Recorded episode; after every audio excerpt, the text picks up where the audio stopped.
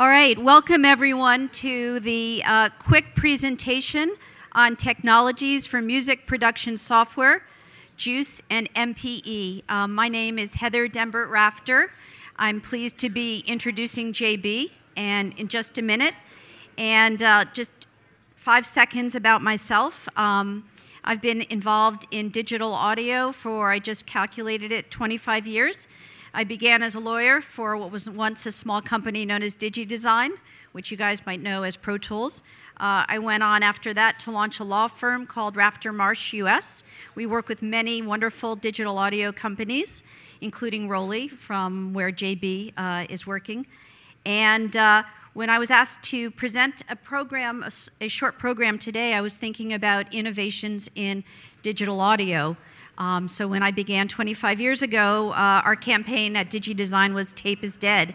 And we had to convince people to migrate from analog to uh, digital audio. And here we're going to talk about some innovations in audio, which indeed are new and exciting.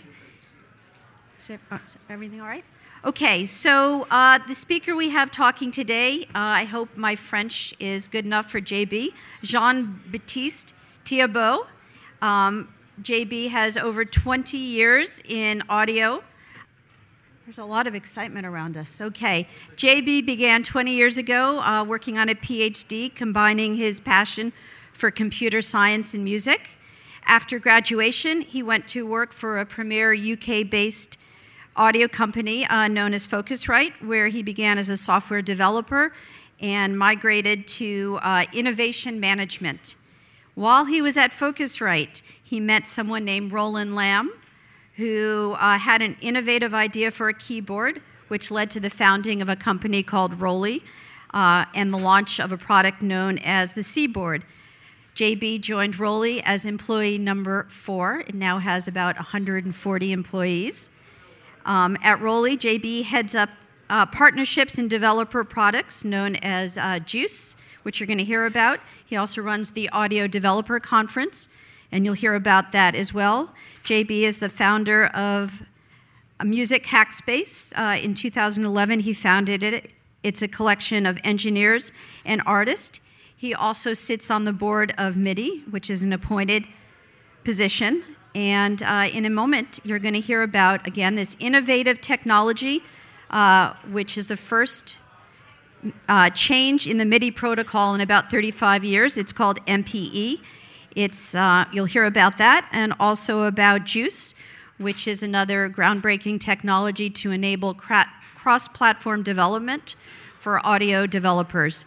Um, so, with that, I hope I stayed within my minute. I'm so excited to have JB here. Thank you. Thank you very much, Heather. So, I'm going to talk to you about uh, ROLI JUCE uh, MP. How many of you have heard about ROLI? Wow. And uh, JUCE? Wow, good crowd. Um, so, uh, quick background for those who haven't heard about us. So, ROLI is a hardware manufacturer. We're based in London, in the UK. And JUCE is an acquisition. Uh, it's, a, it's, a, it's a company that started in 2002, but we acquired it in 2014. Um, and um, we created a modular music system. That's uh, we first got known for the Seaboard, an evolution of the piano, but recently we launched this um, modular music system called Blocks. And this is going to give a bit of context to this talk. I'm going to show you a quick video now.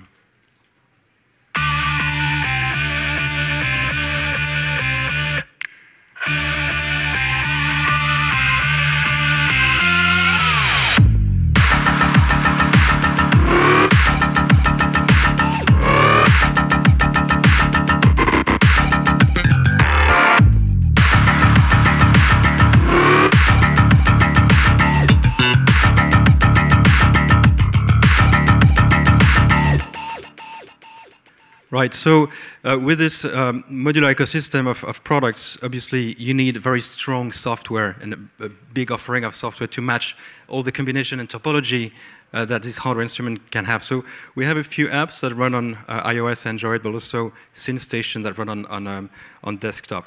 And all of this software is built with JUCE, and I'm going to explain what JUCE does in a minute. So uh, it's a development framework for audio software. We license it to about 600 uh, companies. Uh, so these are examples of companies that use JUCE. What all of these uh, software have in common is that they have this code framework that allow to run um, these applications everywhere. And to give you a bit more of an example, let's build an application together very quickly. Um, it's an application that will run on desktop but also on mobile.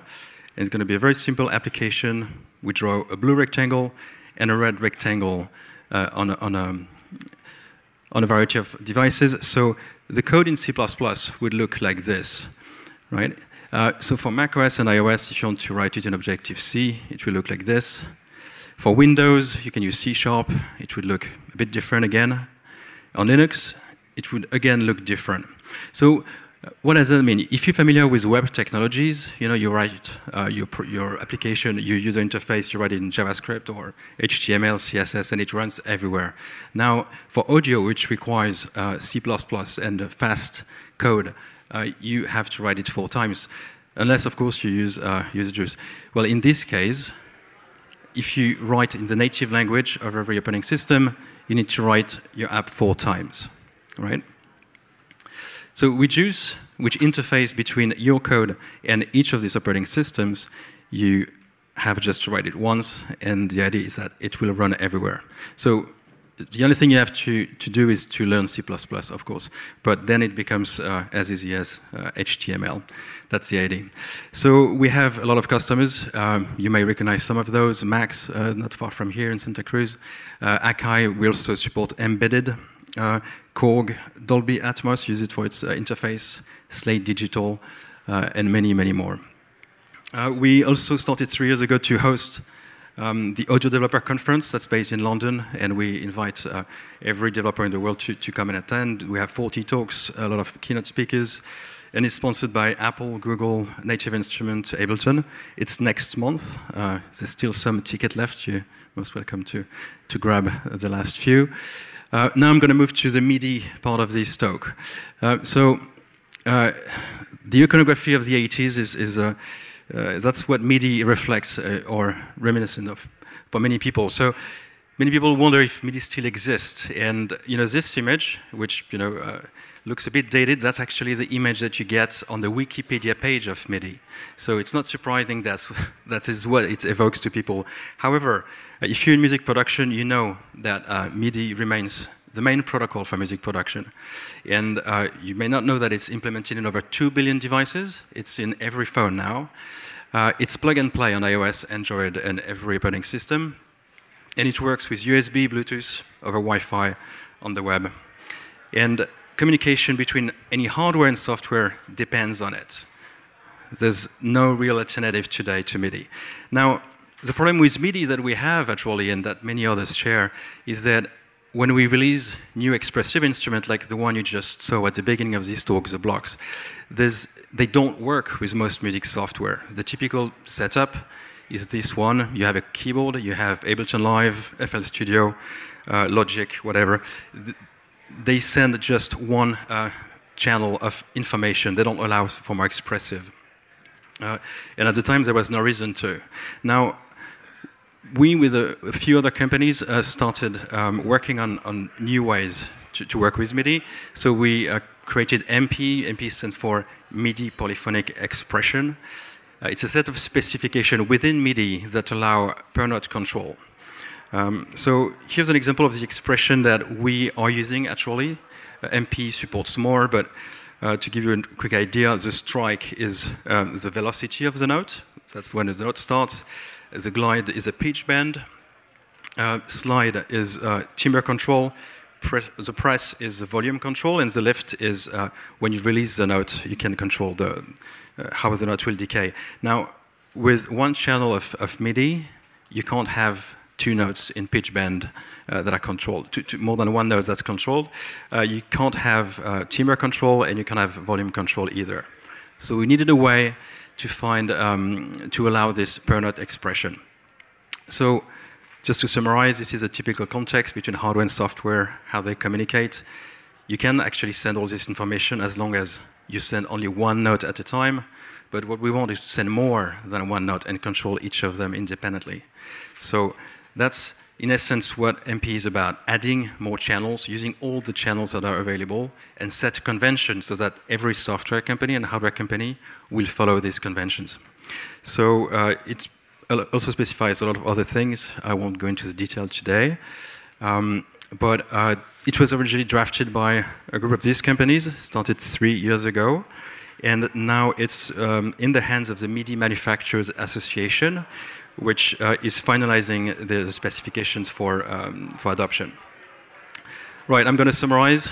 Um, so, developing plugins and audio applications is easier than ever um, with JUCE. And uh, you can engage with the world's leading audio developers by uh, joining us in London for AEDC 2017. MIDI is cool again, I think. And uh, you can also contribute to MIDI by joining the MMA. So, yeah, thank you very much. Questions? Thank you so much, JB, for that. Does anyone have a question? Oh, okay. Um, just um, really quickly, when you were developing MPE, uh, uh, at what point did you realize that OSC, which does exist, couldn't do what you want to do? Uh, and what led you to create MPE as opposed to like trying to to uh, have like a wider adoption of OSC, which is smaller but still an existing protocol? Yeah, so OSC, I mean, if you, if you don't know about OSC, OSC is a, is a UDP-based protocol, so it goes over, uh, over Ethernet mostly. Um, we, we did consider uh, OSC, of course. Um, I think the main obstacle to, to OSC is, is the cable.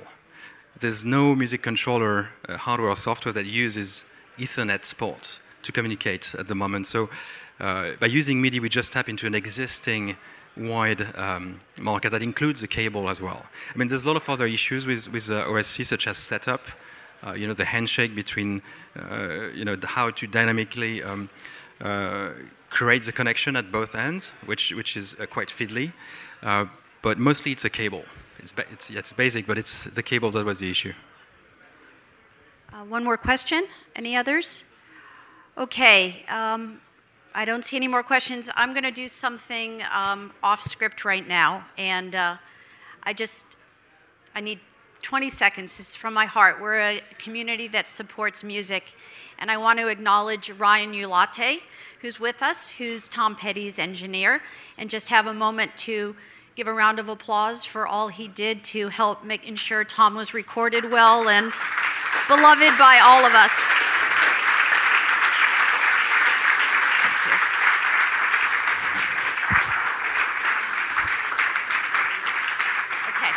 Thank you very much for that